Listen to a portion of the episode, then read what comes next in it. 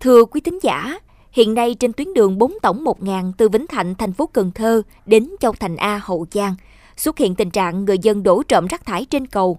Theo phản ánh của người tham gia giao thông, hầu như cây cầu nào trên tuyến đường này cũng ngập tràn những bao rác rất to. Điều đáng nói, đây là khu vực xã nông thôn mới. Việc quản lý môi trường lỏng lẻo cộng với ý thức của một số người dân chưa cao đã khiến những cây cầu trên toàn tuyến toàn rác và rác. Đây là nội dung được chúng tôi ghi nhận trong chuyên mục Kết nối Mê Công với bài viết Ám ảnh những cây cầu toàn rác. Mời quý thính giả cùng theo dõi.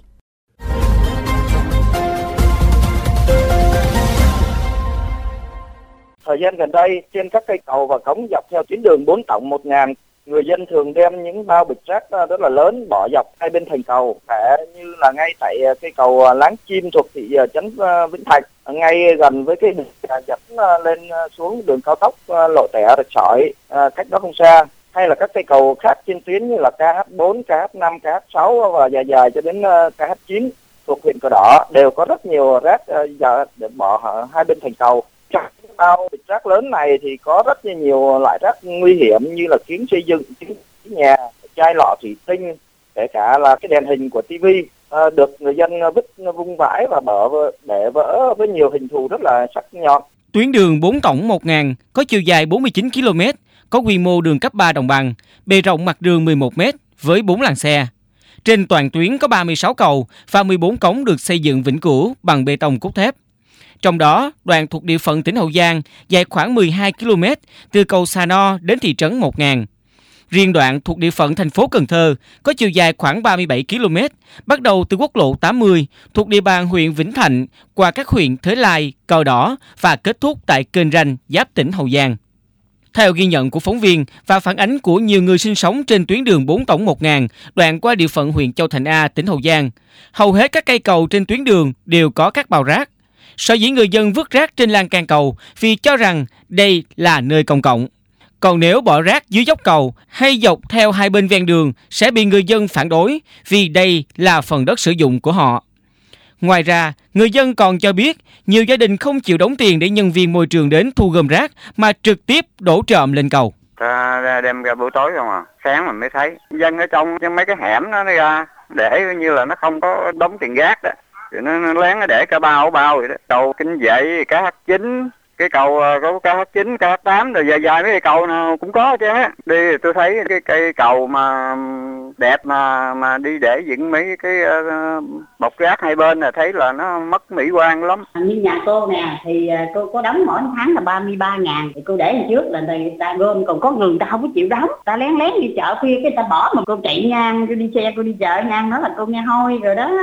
Liên quan đến tình trạng người dân xả rác trộm trên các cây cầu về phía tỉnh Hậu Giang, ông Nguyễn Lâm Thành, chánh văn phòng ban an toàn giao thông tỉnh xác nhận tình trạng người dân đổ rác trên các cây cầu này diễn ra đã lâu, đặc biệt tại ba cây cầu như cầu KH9, cầu Đông Pháp và cầu Kinh Tế.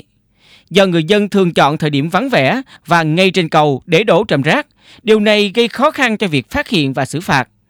Ông Nguyễn Lâm Thành, chánh văn phòng ban an toàn giao thông tỉnh Hậu Giang cho biết thêm. Chưa bắt xử lý được trường hợp nào, chưa dạ. phát hiện cụ thể người nào mà bỏ rác thải như thế. Này người ta lén lén người ta bỏ lên đó, cho nên mình cũng không phát hiện được. Khi phát hiện đã có sẵn đó rồi thì mình chỉ thu dọn thôi. Rồi dạ. sau đó thì cũng có tuyên truyền vận động bà con xung quanh đó không bỏ rác thải như thế. Nó sẽ nguy hiểm cho người đi bộ, phương tiện. Còn trên cây cầu Láng Chim thuộc địa bàn huyện Vĩnh Thạnh, thành phố Cần Thơ, theo quan sát của phóng viên chương trình, rác chất ngổn ngang kéo dài khoảng 50 mét, có đến hàng chục bao tải rác. Do để lâu ngày nên các bao tải rác này bị mục, bể, chảy tràn ra đường. Nào là mảnh chai, tấm kính, đất đá, nào là màn hình tivi cũng được người dân chất vô bao rồi vô tư mang ra cầu vứt bỏ.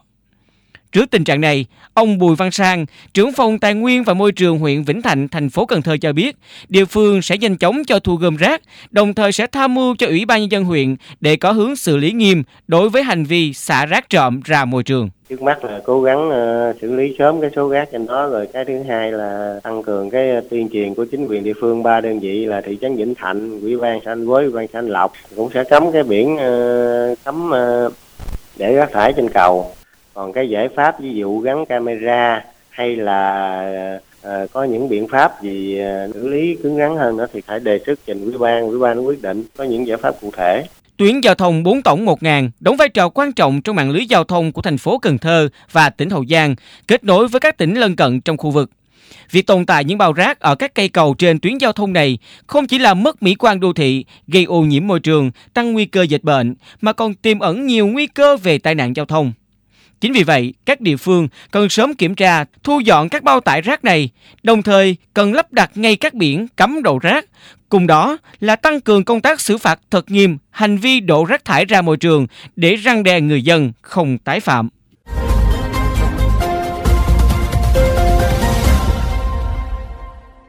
Đến đây thì chuyên mục kết nối Mekong xin được khép lại.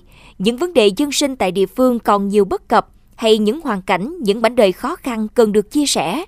Quý tín giả và bà con có thể gọi phản ánh về đường dây nóng của Mekong FM theo số 028 3830 9090 hoặc gửi thư về địa chỉ thư ký mekong 90 gmail.com. Xin chào và hẹn gặp lại quý vị trong các chuyên mục kết nối Mekong lần sau.